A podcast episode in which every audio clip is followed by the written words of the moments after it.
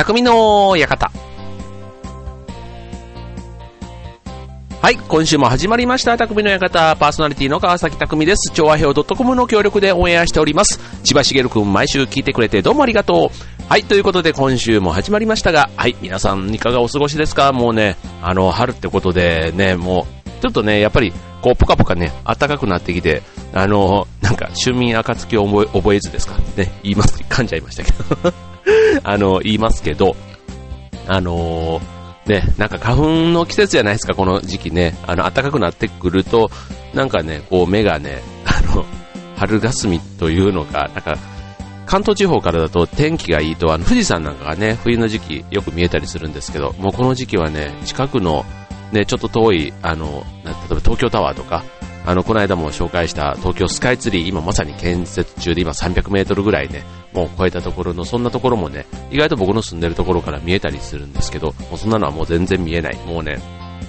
ただの春霞なのか花粉がいっぱい飛んでるのかわかんないですけど、ね、もうちょっとこの時期はね、あの、この収録なんかもあるんで、なるべくね、こう、鼻がぐじゅぐじゅしてる感じが、こうバレないようには してるんですけど、あのね、結構ね、くしゃみ出たら止まらない。なんかそんな季節で、ね、月並みですけど、目もかゆいな、なんていう、そんな時期ですけども、はい、まあ、暖かくなってくるとね、まあ来月なんかもね、もう花見の、ね、予定なんかもちょっと、あの、ちらほら、こう、お誘いがあったりなんかして、うん、なんかそういうね、また行事もね、暖かくなると、ね、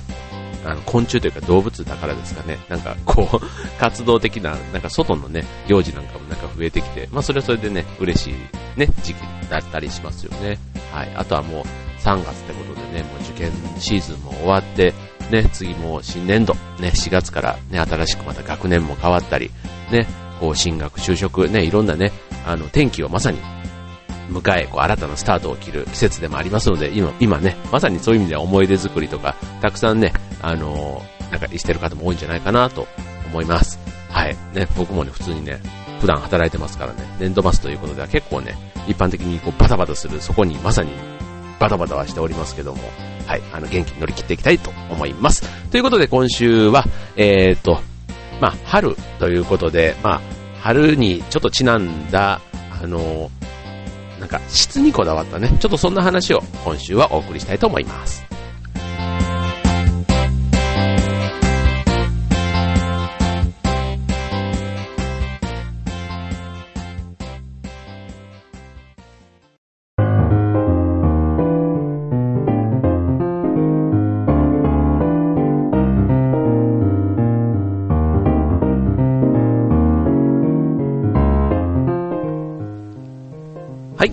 ことで、今週の匠の館、最初のコーナーですけども、まあ、あのね、オープニングでね、春の話をしましたけどね、まあ、すっかりこう、暖かくなるとね、なんか先週の放送まではまだまだ寒いなんて言ってながら、急に今週からはもう春ですね、なんていうのも、あの、非常に、あの、現金な話ではあるんですが、はい。えー、まあ、春になるとね、なんかこう、旅行なんかもそうですけど、もうすっかりね、もう、ね、春商品が、もう洋服もそ、ね、当然そうですけど、洋服も、ね、春物でもう、厚手のコートもね、みんな脱ぎ始めてということで、あの、ね、僕の住んでるこの船橋市というのは、あの、まあ、一応知らない方もいると思いますんで、説明しますと、あの、東京湾のね、まあ、海に面してる、あの、市なんですね。で、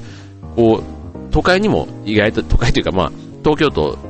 ともすごく近いっていうのもあるんですけど、あの、海の方へ行くとね、あの、港、漁港があったり、うん、だから、魚市場というか、そういうね、市場もあったり、あとはね、潮干狩りもできる公園があったりするんですよね。はい。なので、あの、シーズンに、あの、もう4月から、来月からね、潮干狩りも始まったりして、まあ5月なんかね、ゴールデンウィークまさにあの人手で結構混雑するところではあるんですけど、うん。まあ潮干狩り、アサリ、ね、アサリとね、あと、この間ひな祭りでハマグリをね、食べたんですけどね、ハマグリもまあ結構縁起物ってことでね、あの、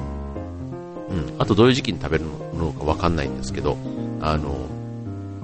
そう、アサリとハマグリ、ね、違いってわかります？うん。まあ、二枚貝っていうことでは共通のところはね、あと、あって、あと違いっていうとなんか大きさが違うみたいなってあると思いますけど、うん。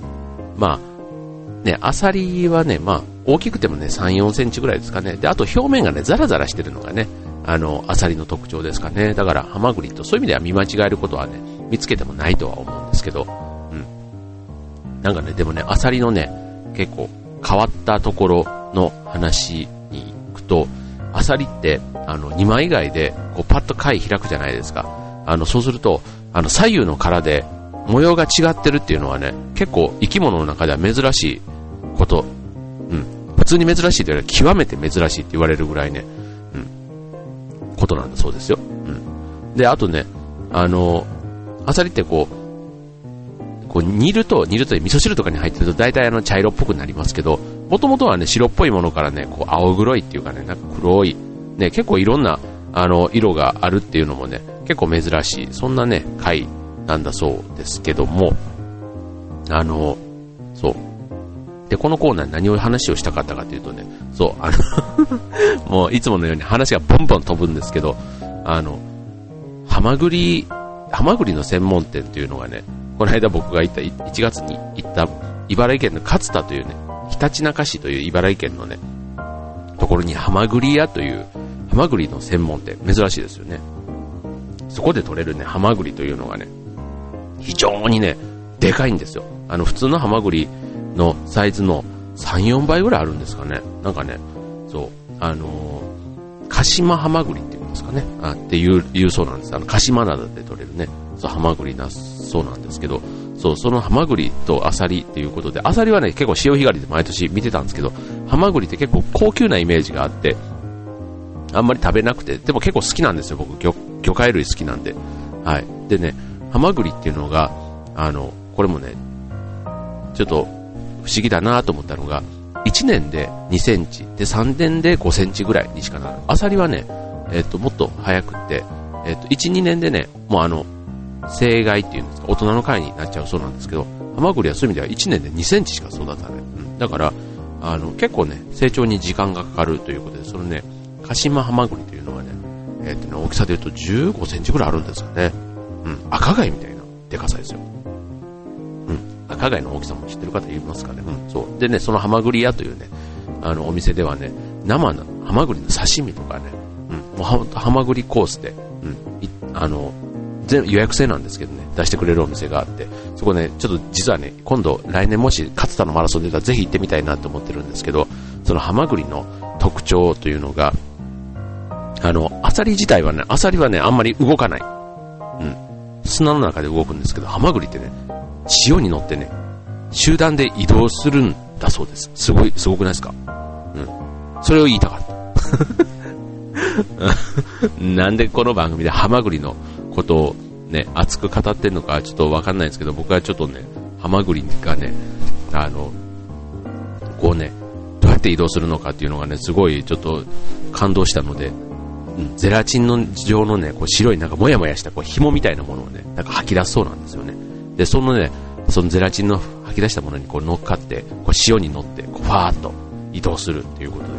で、ね。そう、実際にね、あの水槽の中でハマグリがね、あの、どんな感じで動いてるかっていうのをたまたまテレビで見たんですけど、うん、すごいね、塩をふっふっふってこうね、吐いて、砂の中にすっげえ速い速さで潜っていくんですよ。うん。すげえ速かったですよ。うん。そ、それにもね、ちょっとね、おーって思って。で、その、鹿島ハマグリっていうのは、そう、そんな感じでね、だから、アサリと違って、よくハマグリは動くそうなんですね。泳いで。だから、でかいけども、お味にならずに、すごく身が引き締まってて、っていうのは、あのそう、ハマグリがよく運動するからなんだそうですね。はい。それも、ああ、なるほどなーなんて思いながら、そのね、でっかいハマグリをそう聞くとね、さらに食べたくなってきたんですけど、うん。で、ちなみに、うん。匠の館ということでね、へーっていうことを一つぐらいはね、ちょっと ここまで聞いていただいた皆さんにもちゃんとお伝えしないとダメかなと思うんですけど、あの、ハマグリが気を吐く、なあの、白いもやもやとしたものをね、あの、気を、気持ちね、気持ち、ハマグリが気を吐いているという風にね、あの、昔の人はね、見たそうで、あの、こうね、大きなハマグリが気によって海の中に、こう、老大、えっ、ー、とね、老大ってなんていうんですかね、こう、中国のあの、こう水の中に立ってるあの、あの、灯籠みたいなやつですね。老大が現れるってね、あの、中国のなんか歴史書には書かれてて、それがね、なんと、蜃気楼の語源になってるそうなんですよね。蜃気楼。蜃ってあの、竜に、下に虫って書くんですけど、これのね、竜に虫っていうのがね、大きなハマグリっていう意味なんですよ。で、その気持ちの木に、老、え、木変に米書いて女ですね。老角の老ですね。うん。っていうことで、ハマグリが木を吐いて、その、老大が出るっていうのが、まさに蜃気楼、海の上の方にぼやーっとこう、建物が現れるっていう、ね、そんなところから蜃気楼の語源が来ているということで、話が飛びましたが、アサリとハマグリ、春の話から、なぜか蜃気楼の語源ということで すごいね、もう、ね、ちょっとね、この話の飛び方をね、本当自分で収録を聞いてみたら、なんでこんな話し方をしたんだろうっていつも思うんですけど、あの、いかがだったでしょうか？はい、続いてのコーナーです。続いてのコーナーもね、あの、春っていうことでね、ちょっと暮らしに、あの、さっきね、新生活の話もし、あの、話しましたけども、えー、はい、春ということでね、ちょっとね、イメージチェンジ、リフレッシュ、ね、そんなところをテーマにお話ししたいと思います。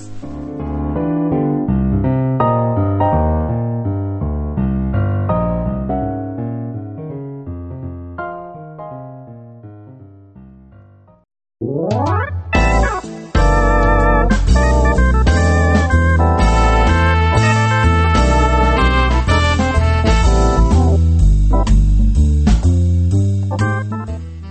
いということで続いてのコーナーですけども、はい、えー、春ということでね、はい、もうね、僕もね、今日がね、えー、38歳最後の日になります。ということで、はい、あの、おかげさまでね、えー、39歳を迎えることになり、ね、30代最後ですよ。もうどうしようって感じですけど、うん、なんかね、ね、いよいよね、そのうん十代最後の年とかになってくるとね、なんか20代の最後の時もね、ああ30だみたいな、その大台に乗るってね、よく当時は言われてた。なんかそこのね、節目にちょっと、あの、焦りを感じた20代だったって感じですけど、こう30代ということで言うとね、うん、まあ30代はね、まあまあ、悔いなしっていう感じですね。うん、まあまあまあ、うん、あの こんな風にしてたらよかったなとかね、いろんなこと思わないわけでもないですけどね、なんかね、その辺がこう、落ち着いてきたというんですかね。うん。まあまあ、うん。こんな感じだったんだ、ね、こういう 風に過ごす運命だったのかな、みたいなね、感じで、あの、いろんな出来事は一つ一つね、うん。まあ自分の身にはなったかなという、そんな30代でした。いろんなね、あの出会いもありましたし、いろんなね、こう、経験というかね、貴重な経験もさせていただきましたが、はい、まあね、こんな感じで、まだね、そうは言ってもいきなり40になるわけではないですので、はい、最後のね、30代最後の年もね、ピシッと、あのかっこよく楽しくいきたいと思います。はい、ということでね、はい、えー、続いてのコーナーですけども、あの、春ということで、あの、なんだろう、イメチェンとかね、さっきのね、新学期、えー、とかね、あと、就職とかね、そういう節目でね、なんかこう、今までと違った感じでね、行きたいなって、ね、服装でもいいです。ね、いろんな生活習慣、ね、今までは夜型だけだけども朝型にしようとかね、っていう思う方いらっしゃると思いますからね。僕もね、最近ね、そういう意味ではね、普段買わない食べ物を買おうとか、普段ここまでなんかね、あの、ちょっとした例えば、芳香剤一つとっても、いつもの使ってる匂いじゃない匂いを使おうとかね。あと、普段、普段使いのもういつも使ってるものにちょっとあの違うあの感じを入れてみるっていうんですかね。うん。なんか、あの、ですね。うん、ごめんなさいね。はい、うん。ということで、あの、僕今ね、ちょっと石鹸で、ちょっとあの、石鹸とかね、アロマみたいなね、なんかそういう匂いの、ね、なんか、ものに、ちょっとこの春まあ、チャレンジというかね、あの、こだわった、ね、ことをやってみたいなってちょっと思ってるんですよね。で、あの、ラッシュっていうね、あの、石鹸というか、これ何メーカーって言うんだろう、ラッシュ。えー、っと、いろんなね、あの、手作り石鹸とかね、あの、ボディーソープとか、なんかそういうあの、いわゆるコスメみたいな感じなんですかね、スキンケアとかね、ヘアケヘアケア用品というか、そういうのをこう、扱ってる、こう、お店なんですけど、このお店で結構ね、やっぱりあの、新鮮なフルーツとか野菜とかを材料にした商品って結構あるんですよ。本当あの、果物、うん、とかなんかいろんなね、素材が結構あの、まさに鮮度が命。なんかもう食べ物と一緒ですよね。うん。そういったね、あの、食材を、と同じような感覚で、こう、石鹸とかをね、作ってるということでは、うん。今回ね、あのー、このラッシュのお店をいくつか覗いてた中で、そう、バナナとかね、そう、卵をね、使ってたりする、ね、そういうのをね、こう、ただパックにしたりとか、うん、なんかそういうのをね、あ ちょっとあの、うちのかみさんとね、子供たちもあの、そういうのがすごい好きで、まあ、もともとはついていってた感じだったんですけど、うん、このね、行くと、こう生産者というか、うん、どういう人が卵を作ってとか、どういう人がこのバナナをどういう環境で作りましたとかって、ね、こう、エピソードを聞けるんですよ。うん、だからね、例えば、その、ね、バナナ一つとってもね、オーガニックのバナナで、うん、えっ、ー、とね、まあ、コロンビア産のバナナで、その、いわゆるその、原材料にふさわしい、こう食べても美味しいっていうね、そんな基準で、まず品物は選んでいて、そう。で、その国際労働規格 SA8000 を取得し、うん、バナナ生産に関わる人々に適正な賃金と安全な労働環境を約束していると。レインフォレストアライアンスの認定を取得し、生物多様性を尊重した環境へも配慮をなされており、ハッピーなバナナにふさわしい環境づくりがされていますと、もうバナナ一つとってもね、もうこんだけ素材にこだわったバナナを使った石鹸ですなんて言われると、なんかね、使ってる方も、もうそのうんちくを、あの、語らないとなかなかこう、ね、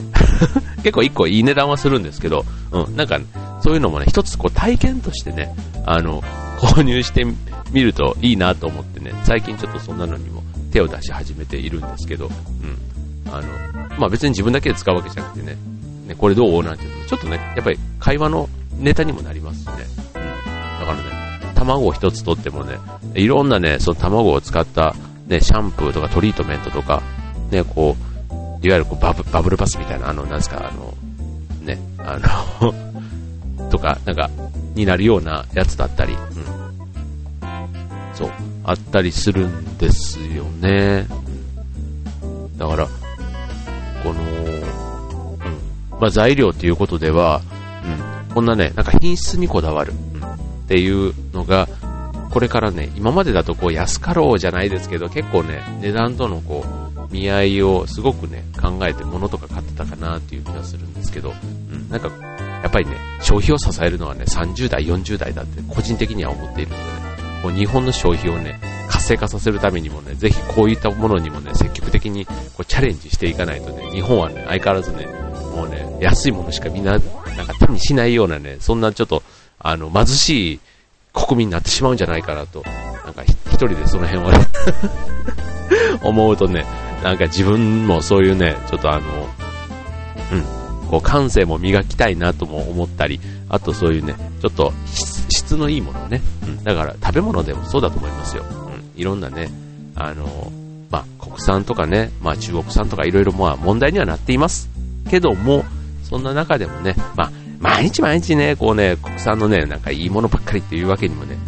まあいかないと思いますけどね、まあ、たまにね、こんな節目の時だとか、ね、季節の変わり目、なんか自分へのご褒美なんていうのでね、ちょっと質のいいものをね、日常使いのものにちょっとお金をかけてみるなんていうのはね、すごくね、心が、あの、豊かに潤される感覚がありますよ、ということでした。はい。なのでね、アロマなんていうのもね、ほんと、いつもと違う匂いが部屋にポーっとこう出るだけで、なんかね、あの、匂いが匂いを伝わってて記憶がなんか蘇るっていうんですか、あ、この匂い昔こんな場面であったな、みたいな。なんかそういうのもね、きっとね、あの、リラックスにはやっぱり、まあ、アロマってね、リラクゼーションにはすごく効果的ですけども、うん、なんかそんなのもね、なんかこう、たかが匂い、されど匂い、うん、なんかね、ちょっと、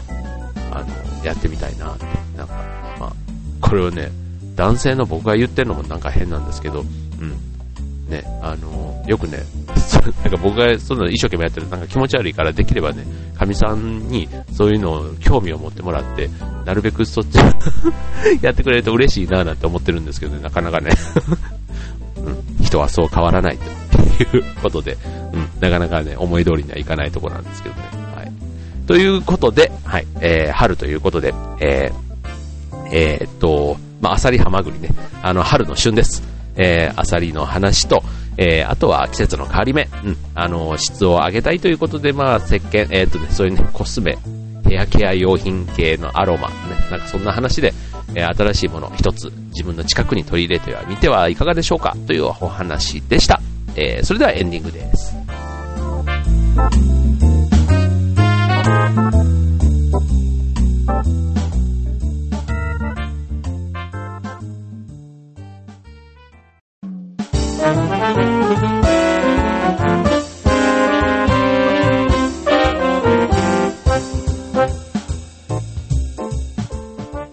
はい。ということで、匠の館エンディング近づいてまいりました。はい。えー、はい。えー、ね、もう、すぐ春休みですよね、世間もね。はい。春休みですけども、えー、春のね、えっ、ー、と、この時期、また新しい映画がね、たくさん公開されていますよね。はい。えっ、ー、と、そう、最近ね、あの、会社のメンバーでね、時々映画の会というかね、映画を見に行くんですけど、そう。でね、今度行こうと思ってるのがね、スイートリトルライズっていうね、これね、えっとね、なんて言ったらいいんだろう。美しく切ない大人のラブストーリーという、あの、エグニカオリさんのね、えー、が原作の、えー、ものなんですけども、えー、こう、男女がね、結婚して3年になると。で決して不幸ではないけども、時々感じるどうしようもない寂しさ。それぞれ別の相手と恋を始める2人。なんていうのね、もうね、要は不倫っぽい話、不倫の話というか、うん、ね。ということで、えー、中谷美紀さんが主演の映画なんですが、なぜかね、これの予告編をね、前の映画の回で見て、なんかあまりにもちょっと、あの 男女4人で見に行ったんですけど、うん、これ、この映画ちょっとすごいねって言ってね、なんかそれをまたね、あの、うん、その男女4人で、そんなね、映画を見ていいのかとね、最近になってね、お互い会社で出くわすとちょっと映画変えようかなんて言ってるぐらい、ちょっとね、あの、大人の映画のような感じはするんですけど、そんな話をしております。はい。でね、あの、最近まさに今公開してるやつでね、あの、時をかける少女。ね。あの、懐かしいですよね。もう、僕らの世代だとまさにもう、あの、ね、登場人物の名前を聞くだけでも、こうね、じんと来るところってあるかなと思うんですけど、これをね、まさに今、えー、昔の時をかける少女は大林、大林信彦監督がね、原田智代さんを主演にやったね、あの、時をかける少女ですけども、ね、今回は、えー、中さん。知ってますか？中リーサさん。でいいんですよね。はい。がね、やって、あと、えっ、ー、と、青年のりょうた。ね、りょうた役ってことでね、中尾明義さん。ね、が2人で主演してるということでね、彼女のね、演技がね、とてもいいらしいんです。うん、とても良くって。で、あの、えっと、この話ね、ちょっとちゃんと見てないので、また言うと何なんですけど、あの、未来に行っちゃうんですよね。そう。未来に、え、っとね、過去の世界と思って、え、っとね、主人公の明かりが飛び越えたら、2年後だったということで、その2年後の世界で、えー、出会う大学生が、えー、中尾くんということなんですけども、うん、これがね、またね、また現代版ということなんですけど、すごくね、なんかミステリアスというか、あの、彼女の演技力だと思うんですけど、すごくね、ハマってる。です。そこまで。はい。うん、あの、全部見てないんです。全部見てないんですけどね、そんな感じがしたのでね、あの、ちょっとどんな映画、この春見てみたいかなって探してる方いたらぜひ行ってみてください。あともう一つね、ご紹介したいのがね、マイレージ・マイ・ライフというね、ジョージ・クルーニー主演のね、映画で、うん。これはね、あの、あなたの人生のスーツケース詰め込みすぎていませんかというね、そんなね、あの、サブタイトルになってるんですけども、うん。もうね、なんか、ちょっと頑張りすぎたなっていう人にちょっとね、ほっとしてもらえる映画なのかなというふうに思います。うん。なんか、まさに今をこうね、生きてる皆さんにとってこうね、少しね、こう提案めいたものと、あとね、一方ででも希望もね、与えてくれる、そんなね、人間ドラマの、